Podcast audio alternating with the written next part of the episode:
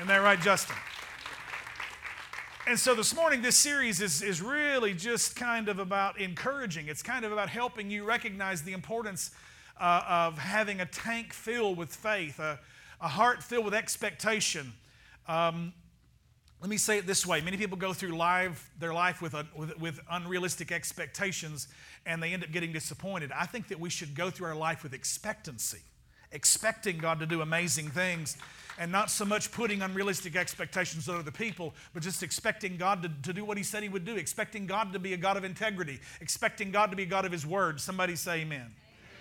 So, today, as we kick this series into place, I just want to tell you I'm, I'm going back to the basics. I'm just preaching faith. It's not, it's not high level theolo- theology, it's not having to connect the dots for you to be able to see uh, covenantally Jesus in the Old Testament or anything like that. It's just really about leaning into God.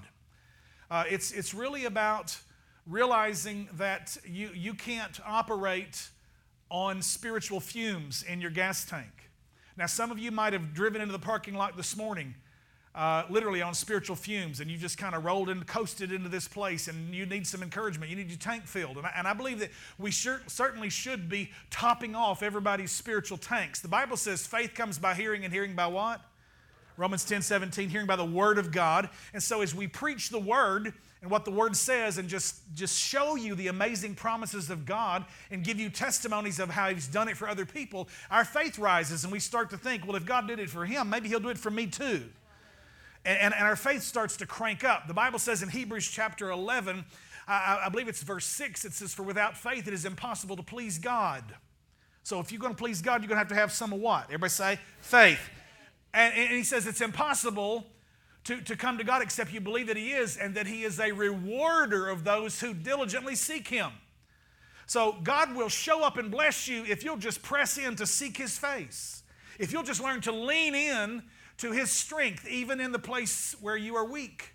He'll show up and He'll show out in your life. How many of you need a little bit of that this morning? You know, I, have I've run out of gas enough times in my life out in uh, difficult places, places where I was a little scared and figured I needed to have, I, I wished I'd brought my gun with me in a couple places because I didn't really know what was going to greet me. And, and, I'm old enough now and wise enough and have walked enough miles and, and bought enough expensive gas cans at little holes in the road along the places and bought a $20 gas can to put $2 worth of gas in it. that, that, that, now if I'm out on a trip, when that gas tank gets down to a quarter of a tank, I start looking for a station. I don't wait just to see how far I can push it. You know, that might be cool when you're in your teens, but I'm going to tell you, when you get to be old and fat like I am, you don't want to walk any more than you have to. Especially in this hadicious heat. If you don't know what that means, that's, a, that's an adjective described as the word Hades. It's hadicious outside. I don't know if you knew that. I'm thankful for the spring that we had around here, but folks, the dog days of summer are here. And how, how many of you thankful the air conditioning is working in this building? Everybody say, Thank you, Brennan and David. They've been on the roof replacing a, a motor that you know they said it was cooling, it just didn't have any ability to push it. That's a whole lot like our spiritual lives sometimes. We've, we, we, we can see the promise of God, but we just don't have any ability to push it on out. Faith. Everybody say, I need some faith. Now, whether it's gas in your tank or Freon in your air conditioner, everybody knows we need to be full. We need to be filled with faith. We need to be filled with the Holy Spirit. So, this series is just about learning that in our ordinariness, God can bring His extra. Uh, uh, summer always brings blockbuster movies where you see a kid who got bit by a spider and the 14th narration of that same story. And here comes Spider Man or Iron Man or, um, you know, whatever, all the X Men. Pastor Chip was here and we had plenty of time, and so we went and took in X Men Apocalypse. And we enjoyed that movie, seeing all of those Avengers and heroes all come together. And every one of them were extraordinary people with amazing gifts. And as amazing as those, that story is, it has really nothing to do with reality because we go and watch that and we think what it would be like if we had those kinds of superpowers. If I could just take the sunglasses off and just burn down anything in my path that I, that I didn't like. Thankful to God that I don't have that couple of people in this room ought to be thankful I don't have that. I'm just kidding. Just kidding. I truly, I don't, I'm just, you know, when I try to be funny, it's not. When I'm just myself, people laugh, and sometimes I don't know why they're laughing. I'm having a good time already, whether y'all are or not. Pastor Haley was supposed to start this series and she had some things come up, and so she said, Will you just kick it off for me? And I said, Yes, I'll be glad.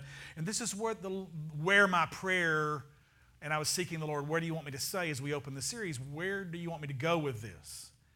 And in my daily devotional time, because I, I believe in keeping my tank topped off every day and not just driving it down to the fumes. And so in the middle of the week, I was entering the book of Acts, and I saw this passage, and it's like it jumped off at the page at me about two of the disciples named Peter and John who have now become apostles.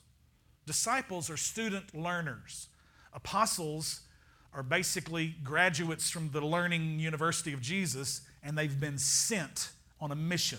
Apostello means to send on a mission. And so they are apostles of God now. They have gone through the process of what it means to become a, a person sent on purpose by Jesus. These are ordinary dudes. Um, before I get into the message this morning, I want you to see the one thing that I really want to grab hold of, and this is the, the, the bottom line of the whole message. Read it out loud with me, please. The Holy Spirit is the it factor that will set you apart from everyone else. Read it out loud one more time. The Holy Spirit is the it factor that will set you apart from everyone else. When you, when you look at these guys, you see just average, everyday, typical, normal dudes. One of them's a tax collector. You got a couple of them that are fishermen. Um, they're, they're literally coming from just about every sector of society in and around Nazareth, Capernaum, Galilee, particularly is the region that Jesus shows up and starts walking down the boat dock and looking at people and saying, Hey, come follow me. And crazily enough, Peter lays down the nets and he gets up and follows Jesus. Now, let me just say this these guys were ordinary. At the same time, there was probably something that we should stop and think about because these were actually businessmen. They had a little bit uh, uh of some capital, some substance, because uh, you know they owned a fishing boat and nets to catch fish with.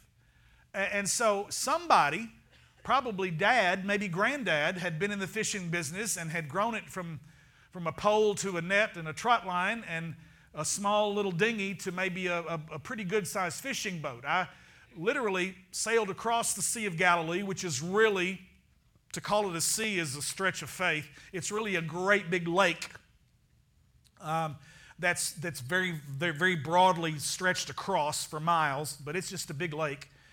And, and, and, to think about these guys having all of this equipment and having generations of a family business they were being involved in, and all of a sudden, some, some guy comes walking along with provocative words and says, Come follow me. And they drop the nets and get up and go follow him. Now, think about this. This is the deliberate joining of the lives of ordinary men to a teacher who's come along who's basically promising them a whole new way of life. His talk about the kingdom of God is something that he says it's available to you. It's within your grasp, it's within, within your reach. And if you will come to me, you're tired and weary because of all the religiosity that, that, that, the current Jewish system has put on your backs. And you've got not only the laws of the commandments of God, but you have all of these hundreds of fence laws that the Jewish scribes and Pharisees have put outside the law of God in an attempt to try to help us from not breaking the actual law. So if we can keep it out here, which was more strenuous, more weight, more bondage, then we certainly won't get in and actually break what God has commanded and told us to do and not to do.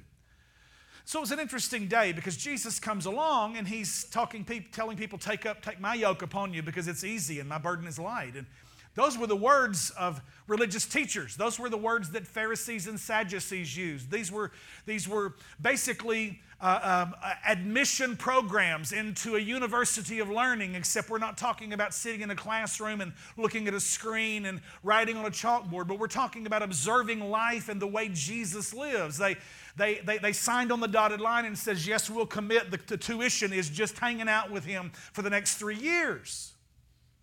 And so they follow him into the marketplace and they walk with him and they see how he deals with people that are broken, how he treats the disabled, and how he responds to women, which were just considered to be property, second class citizens, chattel, owned by, and considered to be less than the humanity that men expressed. And so Jesus is walking along and he's he's showing liberty and blessing and love and lifting up people that are down and he's literally doing what Isaiah the prophet said that that the low places will be made high and the high places will be brought low. And so Jesus is looking for folks that are in the valley and he's lifting them up out of the brokenness and he's seeing people that are on the mountaintop and he's kind of bringing down their pride and self will and leveling it all out so that the glory of the Lord would be revealed and there would be a pathway, make the way straight for the kingdom of God to come into the lives of those people that he's ministering to.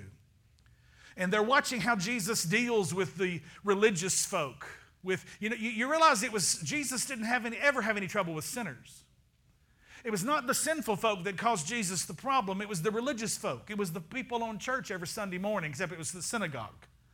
There were the folk that thought they had everything in, in line. They, they paid their bills on time, they drove nice cars and lived in the best neighborhoods, and they looked down their noses at everybody else. Went to the best synagogues. I'm preaching already. Can somebody say amen? And, and, and, what I want to tell you is it's so easy to get into a flow, into a particular way of doing life, and you don't even realize it, but, but, but you've already been trapped in the religiosity of the Bible Belt. God help us to loosen the buckle on the Bible belt so people can see the reality of the kingdom of God and get past all the nonsense. Yeah, I said it. I sure did. You quote me too. Make sure you quote me right when you go out of here and say, Pastor Michael down at Victory said God's going to loosen the buckle on the Bible belt. Yeah, because I don't think everything under the Bible belt is necessarily of God.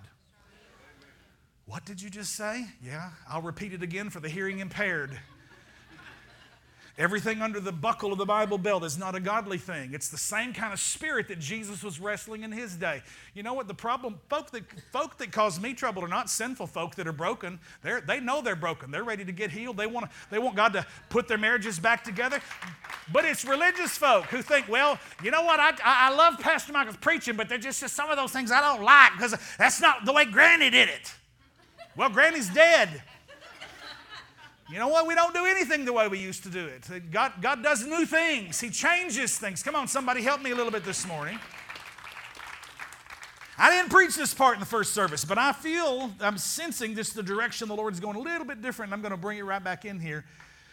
That is, if I could show you by an example today on what discipleship meant in Jesus' day and give you an analogy that would really click with you, there are two vocations that still use these terms.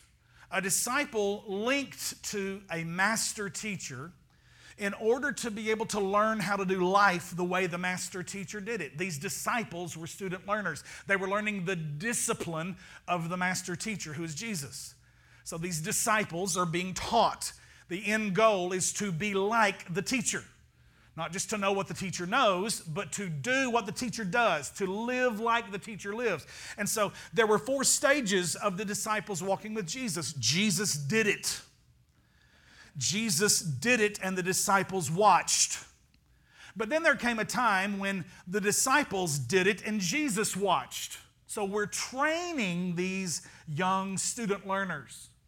But then there finally came a time when Jesus set them loose and sent them on the mission, and just the disciples did it. So Jesus' mission was to multiply himself into the lives of otherwise ordinary, mundane, routine, everyday people.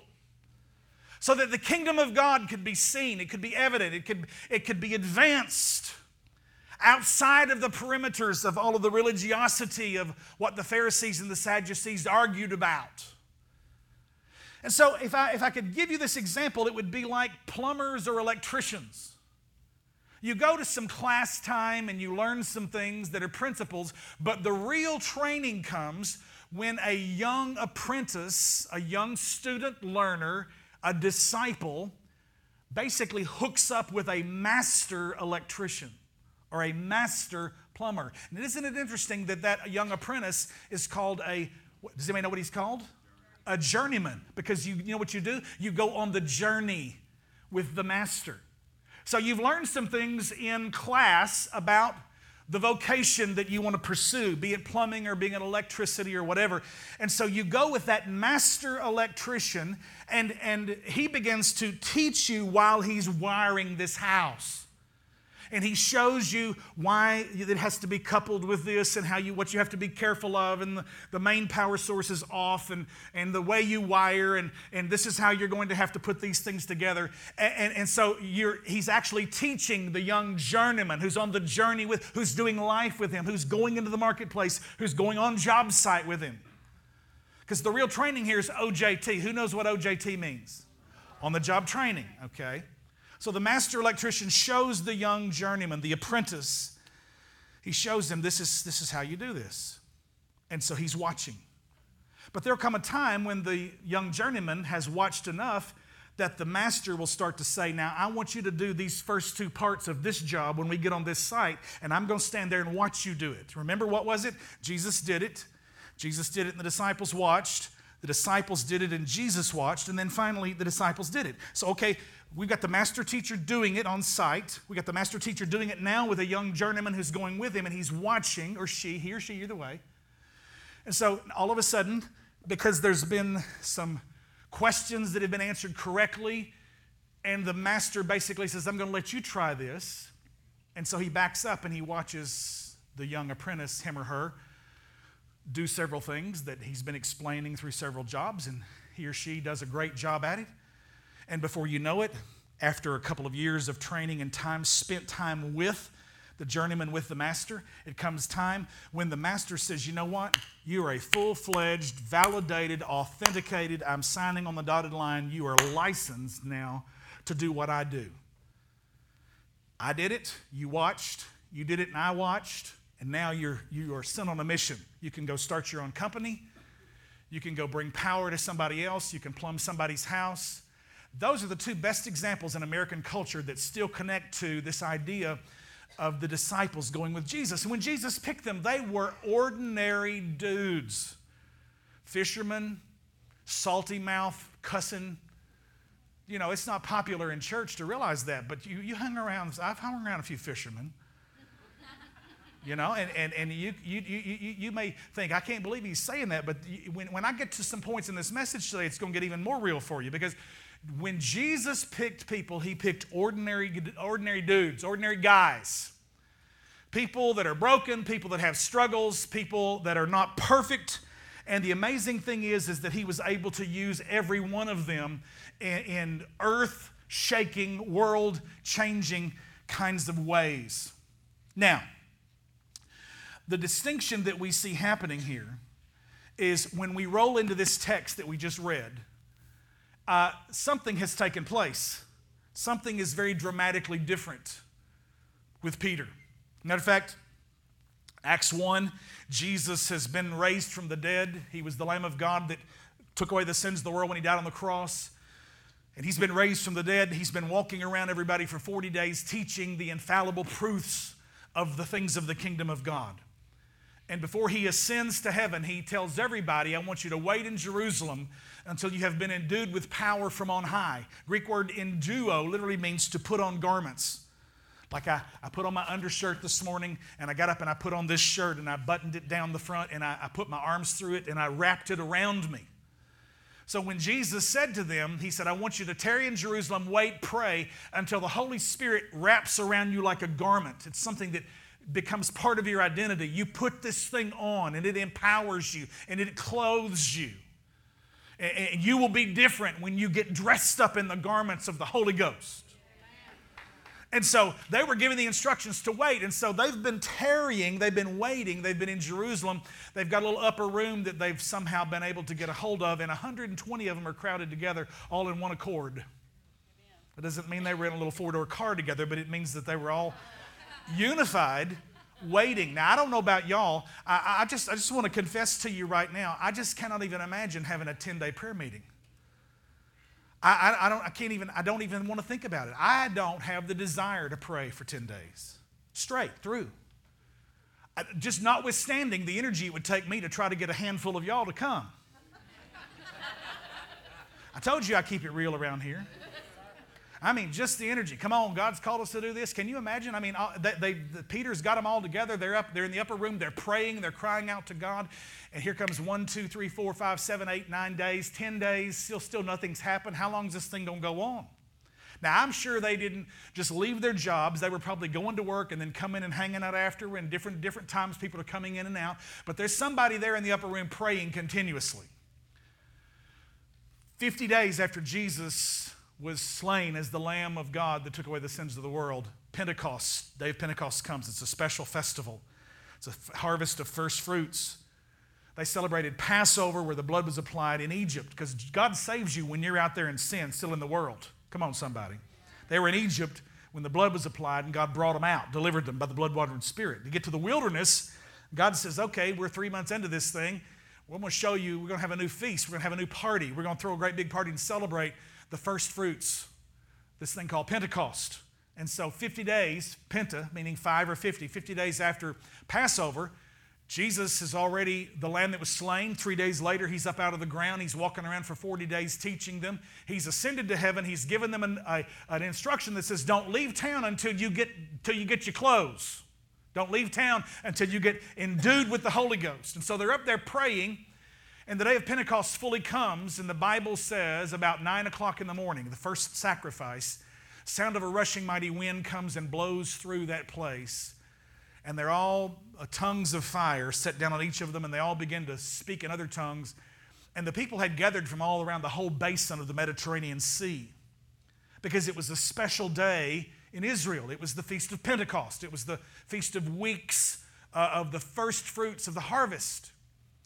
And so they're celebrating and they're all in town to serve God and to hang out at the temple. And there's such an outrageous, uproarious sound coming out of this upper room over there I mean, let me, let me, just, let me just tell you about how it would be. Let's, let's walk down Beale Street and let's be sitting up on the balcony of Alfred's.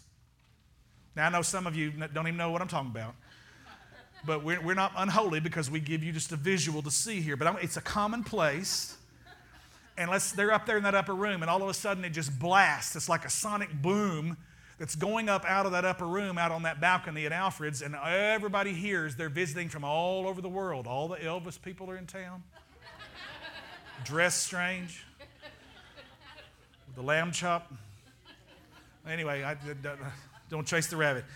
All the folks are in town, everybody's hearing it. All of the people from these different parts of the world are hearing God's name being praised and lifted up in their own language, coming up out of that room up there. And so empowerment and boldness comes on, and folks are basically trying to call the fire department because they think this thing's on, on fire up there. And they come down out of the upper room, down to the streets of the city, and they all are mocking and laughing, claiming that these folks had hit the communion wine a little too early in the morning. And Peter stands up and he says, No, no, no, no, no, you guys, these, it's nine o'clock in the morning. These guys are not drunk as you suppose. They're, they're not drunk on natural wine. Now, they've been filled and imbibed with the Holy Spirit. They've got some new wine in them today. But it's the, it's the Holy Spirit. And he starts to preach from the prophet Joel. And Peter gets so bold that he stands out there and preaches a little two column message there in, the, in, in my Bible, and it sets Jerusalem on fire. 3,000 people get saved all at once and, and repent. Peter's up there preaching, and the Spirit of God's moving. And, so now they've got all these leaders that they're trying to disciple all these new converts. They've got this whole new thing where the church is born in one day in Jerusalem, and they're trying their best to try to keep everything together and teach people how to pray and seek the Lord and how to walk with God, how to get their prayers answered, to know the Word, going back and teaching now the Old Testament, except now they have new eyes. All of a sudden, Jesus begins to explode all over the Old Covenant because that's the only Bible they have. They're writing the one we read now while they're doing it. We're, we're, we're, we have the ability now to look and see what they were doing in this moment, in this transitional period, in this amazing season. And Peter is this just crazy, possessed by God man of boldness that's just shaken Jerusalem. It's a few days, a few weeks pass, a few months pass, and so they're, they're headed to the temple one day, and Acts 3 opens up, and the very same guy that's been sitting there by the temple gate called Beautiful. It was a beautiful gate, and it was called the Gate Beautiful. Makes sense, okay? Greek word means beautiful. Um, that's a joke. Anyway, um, and so he's sitting there. His family drops him off at that place every day. He's got his little tin cup that he rattles because he's disabled. This is basically like coming off the interstate at Madison Avenue, and the guy's standing there, and he reaches over and gets the sign that's folded up underneath the edge of the interstate and brings it out and says, Hungry homeless, I'll take something to eat. This is what this guy was doing. And so he, he has to rely on the generosity of everybody who is walking into the temple because he's been lame from his mother's womb. He's about 40 years old. He's never walked before in his life. And his life has been living a subsistence on what he's able to, I guess, maybe guilt out of, or hopefully somebody would be generous and help him. That's, that's how he's living. Peter and John come walking up that day in Acts chapter 3, and they look at the guy and they said, You know what, sir? We don't have any money. Let me quote the King James. It says, Silver and gold have I none, but such as I have, give I unto thee. Now, we don't talk that way, so let me translate that for you. I don't have any money to give you, but I got something that'll change your life. If you do you want it, I'll give it to you. Here we go. And, and, and he said, Peter and John said, Look at us, look on us. Such as we have, we give to you. In the name of Jesus Christ of Nazareth, rise up and walk. And two miracles happened at once. A 40 year old man who had been lame from his mother's womb, the Bible says, was strengthened in his ankles, and he got up and began to leap walking and leaping and praising God. Now, somebody says, Yeah, I see one miracle. What's the second miracle? The, sec- the first miracle is that he got healed, the second one is that God taught him to walk in an instant. Do you really believe that, preacher? Oh, I, I, would stake my life on. I absolutely do believe that. I believe God is able to do that. I believe that, that, that you need to get your tank filled with faith in a God who's big enough to do what He said He would do. Because you, you got stuff in your life that have, has disabled you, that, that has crippled you, that's made you think you couldn't do something that God has called you to do. And you've laid down in that thing and got comfortable in that place. And God says, I want to say to you, what I want to give you is going to change the way you see your life. Well, I got about four or five folks that'll help me. Rest of you, I'm going to have to raise the dead, I guess, this morning. I'm not preaching hard enough. Come on, somebody. Acts 4 the story that happens is when Peter and John are called before the council because they're upset about it. And this is what I want you to see. Let me read just a little bit from Acts chapter 4. As they were speaking to the people, the priests and the captain of the temple and the Sadducees came upon them, greatly annoyed. Everybody say, greatly annoyed. Now, how many of you know when you start doing stuff that's not on the program, that's out of sync with the religious ideas, the religious folk get annoyed because they don't like change. Don't give me anything new. Greatly annoyed because they were teaching the people and proclaiming in Jesus the resurrection from the dead. And they arrested them and put them in custody until the next day, for it was already evening. But many of those who had heard the word believed. Everybody say believed. Many of those who'd heard the word believed, and the number of the men came to about 5,000. Now, church has grown. They're just counting the men. If the men are 5,000, most of them have a woman with them and probably a couple of juniors. A little boy, little girl, who knows? I mean, we're talking about probably a conservative number of 12 to 15,000 are in the first church of Jerusalem now. Okay? On the next day, their rulers and elders and scribes gathered together in Jerusalem with Annas the high priest and Caiaphas and John and Alexander and all who were of the high priestly family. And when they had set them in the midst, they inquired, By what power or by what name did you do this? Then Peter, filled with the Holy Spirit, everybody say, filled with the Holy Spirit. Then Peter, filled with the Holy Spirit, said to them, Rulers of the people and elders, if we are being examined today concerning a good deed done to a crippled man, by what means this man has been healed, verse 10, let it be known to all of you and to all the people of Israel that by the name of Jesus Christ of Nazareth, whom you crucified. Now, you're talking about some boldness whom you crucified, whom God raised from the dead. By him, this man is standing before you well. Everybody say, well. Verse 11 This Jesus is the stone that was rejected by you, the builders which has become the cornerstone. And there is salvation in no one else, for there is no other name under heaven given among men by which we must be saved. Now, here's the context. Here's the text we just read this morning, verse 13. Now, when they saw the boldness of Peter and John and perceived that they were uneducated, common men. Everybody say uneducated, uneducated. common. Now, when we read this one, what does it say? Ordinary with no special training. That's the new living. It's a little easier to understand, okay? Uneducated, common men, just ordinary, everyday folks, they were astonished and they recognized that they had been with Jesus. Everybody say they've been with Jesus. Now, the Holy Spirit is the it factor that sets us apart from everyone else. And so, with that today, I want to ask you the question why be ordinary? Why?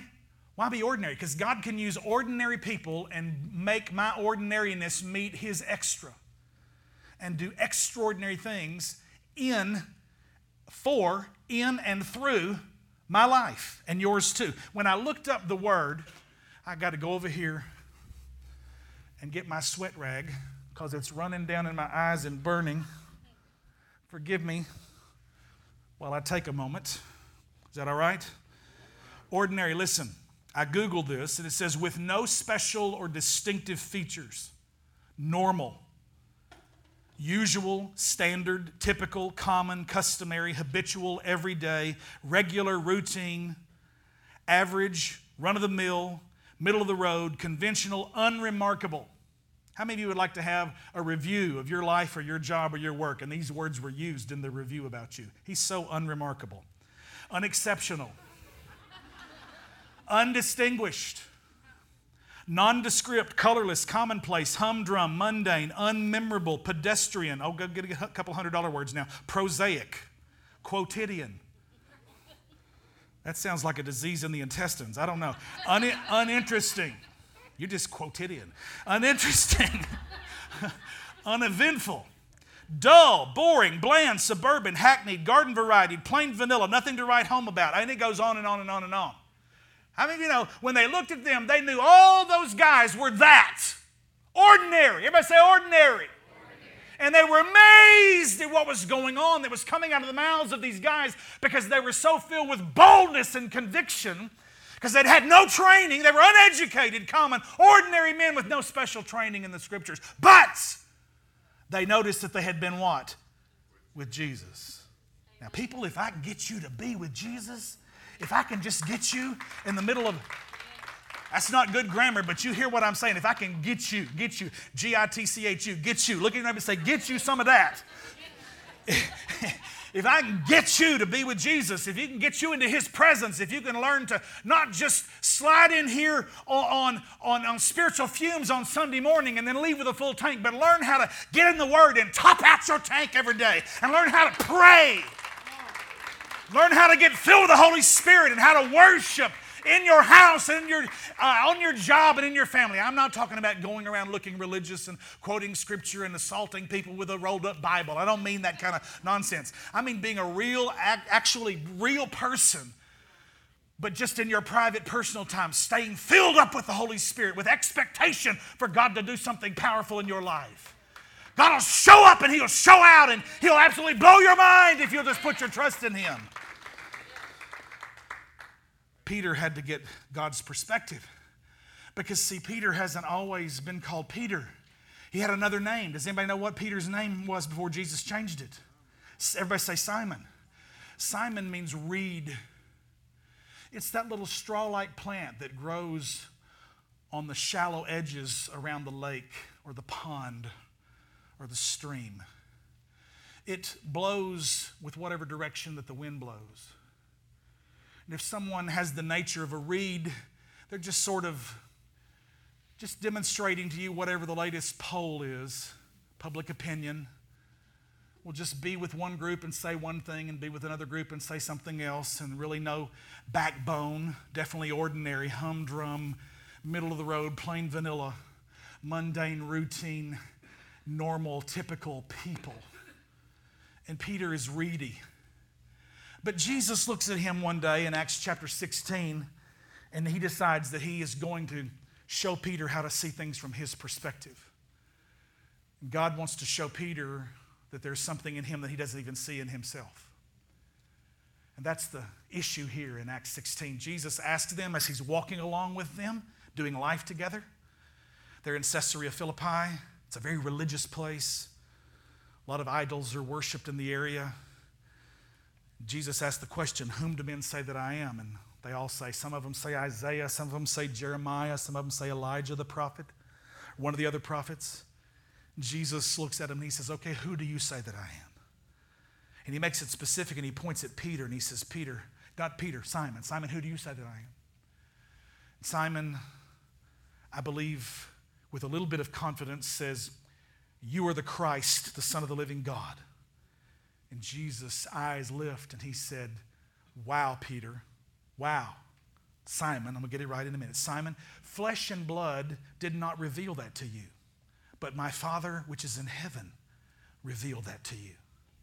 And he looks at him in a moment, and Jesus starts to prophesy. He said, From now on, you are not Simon Reedy, but you are Petros, stone, something that's strong, that has strength. Petros, Peter, you are a small stone that will be part of the foundation of this whole new program that I'm going to do in the earth called the Church of Jesus Christ. He said, Upon this rock, this time he says not Petros, but Petra. Upon this rock I will build my church.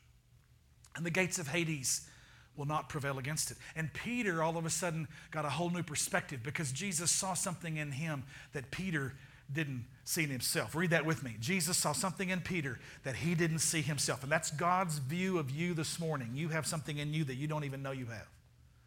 Get, God, get God's perspective. See God's perspective. He sees something in you. I do not believe that it was Peter's ability to endure because you know he's going to fail. As a matter of fact, before this lesson ends in this place, in this very religious, multicultural, bunch of idols in the region where they were when Jesus was teaching. Before Jesus even finishes that one talk and he starts talking about going to the cross, Peter rebukes Jesus and says, Oh, not so, Lord. And Jesus has to look at the guy who he had just given the gold star for being at the top of the class. And he looked at Peter and he said, Get thee behind me, Satan, for you don't mind the things of God.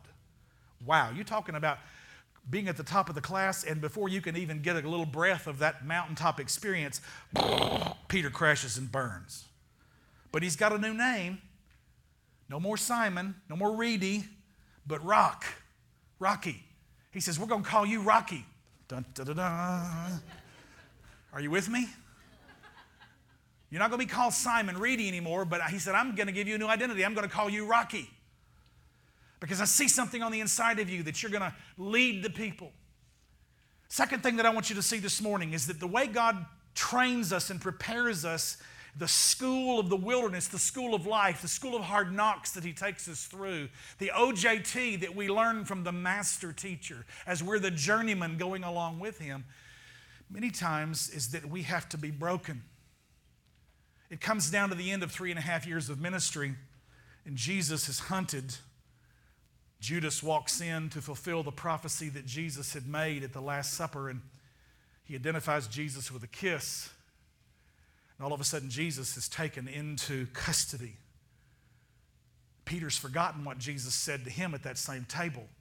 Oh, no, no. We're going to rise up and we'll protect you. We'll stay with you wherever you go, Lord. We're going to be with you to the end. And Jesus, in eyes of mercy, looks at Peter and he said, Peter, before the, before the rooster crows tonight, in the morning, you will have denied me three times. And the same man that Jesus gave a new name and said, I'm going to call you Rocky before the night was over with, stood by a fire outside the ruler's house where Jesus was involved in one of three mock trials. False witnesses lying about him, being beaten and bruised and spat upon, throwing a purple robe around him and calling him king you know, literally beating him with whips, spitting on him, blindfold, crown of thorns. If you're the king, tell us. If you're really the prophet, tell us who just hit you. I mean, all kinds of mockery going on. Peter's outside looking into the ruler's house. And one of the servant girls recognizes him and he says, You were one of them. You're one of the disciples with Jesus. And Peter, on that spot, cursed now, he's a disciple of Jesus. He, he took God's name in vain. He used some four letter words. He went back to his old salty fisherman language. He used some language in an attempt to try to convince all those within earshot of that servant girl who, were try, who was saying, You're one of them. She said, Your speech betrays you. You sound like them. You're from Galilee. I know that you're one of his disciples. And Peter, angry, cursed Whatever you want to fill in the blank with every bit of just nasty Navy sailor talk because Peter was a fisherman and he curses and he denies Jesus. Jesus is carried away. The next thing they see by morning is he's carrying his cross up to Golgotha and he's been crucified between two thieves. And Peter has the weight of this last act that he had done that's put him in a place of brokenness.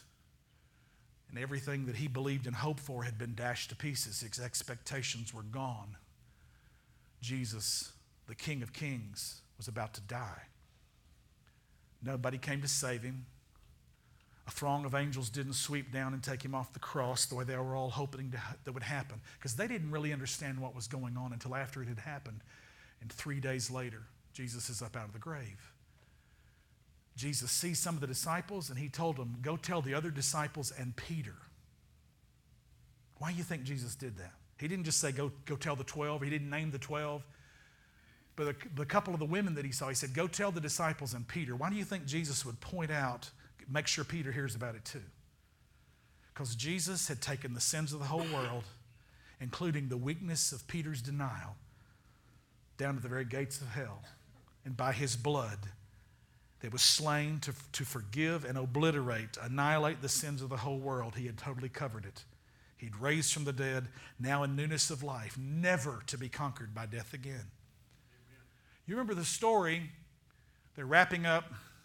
The disciples, Peter goes back to fishing because all of his hopes have been dashed. He doesn't really yet necessarily ha- have any idea of what's going on. He knows Jesus is alive, he's seen Jesus now. But, you know, he, after all, he's carrying the weight of this whole thing of, of having denied him, denied him three times. Jesus is on the shore already cooking breakfast, and Peter and a couple of other disciples are out there in the middle of the Sea of Galilee struggling, trying to catch something and couldn't. And they can't quite see who Jesus is, make it out. They can smell the fish cooking already. And Jesus hollered and says, Throw your boat on the other side. And Peter said, I've heard that voice before. Oh my. So they threw the net on the other side and pulled it in, and Peter realized it was Jesus. And before they could even get the net and all the fish that were in that net 153, significant number. Peter strips his shirt off and he jumps in the water and swims ashore and he goes and embraces the Lord. And Jesus looks at Peter three times. He says, Do you love me? Yes, Lord. Peter said, Feed my sheep. Or Jesus said, Feed my sheep. Do you love me? Peter says, Yes, Lord. Jesus said, Feed my sheep. Three times. This time it annoyed Peter. Peter, do you love me? Yes, yes. Why? Why do you keep asking me that? Okay, Peter, feed my sheep. I've got a mission for you. I believe that God sometimes has to break us and show us our weakness and break our self will before we can ever recognize His strength. Read that. Put it up there for me. You can't know His strength until you've recognized your weakness. You won't pray for His strength until you realize you can't do what's in front of you. But guess what? That's when He's available to do what you can't. Now, don't just lay back and just settle down and get lazy and go, well, God will take care of all of it. He'll just zip open the heavens and pay my bills and give me something to eat. Because God won't do what you can, but He will do what you can't. He won't do what you won't do, but He can and will do what you can't do when you put your trust in Him.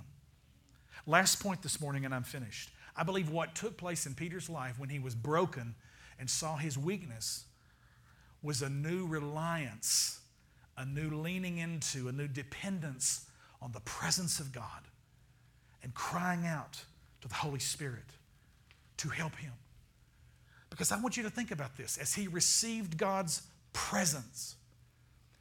This guy was scared to death of a servant girl merely implying that he was just one of Jesus' followers. Just two months prior, are you following me? 50 days or so, six weeks, seven weeks. After the Holy Spirit comes, this guy stands up like a whole new, different kind of man. Ordinary still, but the, there's a whole boatload of extra that's moving through him. He's put on garments of the Holy Spirit that have empowered him to do something he never would have been able to do in his own strength. Because until he became acquainted with his own weakness, he wouldn't lean into the strength of God. What does the Bible say? In my weakness, his strength is made perfect, it's made complete, it's finished. Now, this is what I want you to see. Let me, let me wrap this up today. Acts chapter 4. They saw the boldness of Peter and John and couldn't believe they were ordinary, untrained, unskilled in the scriptures, uneducated common men. There had been a notable sign. They couldn't deny it. There was no backing down from it. And so they basically warned them don't preach in this name. We don't want to hear it. Don't bring this name of Jesus into the city of Jerusalem again. And basically, Peter and John both said, Look, whether we listen to you or listen to God, which one is more important, you decide. But we believe we've got to listen to the Lord. We believe we have to obey what God tells us to do. And this is what they said. So they called them and charged them not to speak or teach at all in the name of Jesus. But Peter and John answered them, Whether it is right in the sight of God to listen to you rather than to God, you must judge, for we cannot but speak of what we have seen and heard. And when they had further threatened them, they let them go, finding no way to punish them because of the people, for all were praising God for what had happened. For the man on whom this sign of healing was performed was more than 40 years old. When they were released, they went to their friends and reported what the chief priest and the elders had said to them. And when they heard it, they lifted their voices together to God and said, Sovereign Lord, who made the heaven and the earth and the sea and everything in them, who through the mouth of our father David, your servant, said by the Holy Spirit, why did the Gentiles rage and the peoples plot in vain? The kingdom of, of the earth set themselves, and the rulers were gathered together against the Lord and against his anointed. Four verses, and I'm finished. For truly in this city, listen, there were gathered together against your holy servant Jesus, whom you anointed, both Herod and Pontius Pilate, along with the Gentiles and the peoples of Israel, to do whatever your hand and your plan had predestined to take place. And now, Lord, look upon their threats and grant to your servants to continue to speak your word with all boldness while you stretch out your hand to heal and signs and wonders are performed through the name of your holy servant Jesus. Last verse, listen. And when they had prayed, everybody say prayed. See, this is the issue right here. We do everything else and then we pray last. We do everything else we can in our own strength, and then we go, Well, I've tried everything, I guess I need to pray. What if we actually prayed on the front end and said, God, show me, God, strengthen me, God, give me boldness to speak what you would have me to speak, and put the words in my mouth? Do you think things might be a little bit different? Do you think this nation might be different if the church would rise up and be everything that God has called us to be? Come on, somebody, put your hands together. And when they had prayed, listen, the place in which they were gathered together was shaken, and they were all filled with the Holy Ghost and began or continued to speak the word of God with boldness. Last thing I want you to see receive God's presence. Read it out loud with me. God dependence brings the Holy Spirit and all of His resources. You know what? It's not about training, it's not about schooling, it's not about degrees, whether it's a BA or BS or MA or PhD. Somebody said one time PhD is just it higher and deeper. And I'll leave that alone. I believe in education. I'm constantly learning. But your education's not going to get what the Holy Spirit can do in a second. We need the Holy Ghost. We need Him moving and working in our lives. He's the forgotten person, third person of the Trinity. Everybody knows the Father. We all know about Jesus, but we just kind of a little bit of scare, scared of this whole Holy Ghost thing, Holy Spirit. And uh, don't want any wildfire. You know, I just want to say to you that the Holy Spirit is a gentleman. He's, he's not going to make you get goofy or do something that you're going to do against your will. But if you'll just learn to lean into Him and say, Spirit of the living God, speak to me, show me.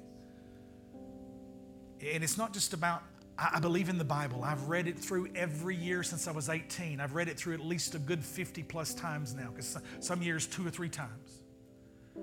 And I learn something new every time. But I want to tell you, no matter how much I know, what I know is not ever going to change somebody's life. It's when the spirit of the extra comes in. And, and, and, when I can just get you to Jesus, get you to be in the presence of Jesus, get you hungry enough where you stop first and pray and say, Jesus, what do I need to do? And the Holy Spirit shows up in somebody's life. And He does in one minute what a year's worth of counseling wouldn't change. He heals the brokenness in marriages and He, he changes the, the, the craving of the addict. I'm thankful for programs and 12 steps, and I'm thankful for counseling and all. We need all those things. But I'm going to tell you, the Spirit of God can do in one second what you can't do in a lifetime with all that stuff. You do what you can, but then you lean into God and to do what you cannot do, and that's when He shows up. Bow your heads with me, please, right now. Father, in the name of Jesus, as we close.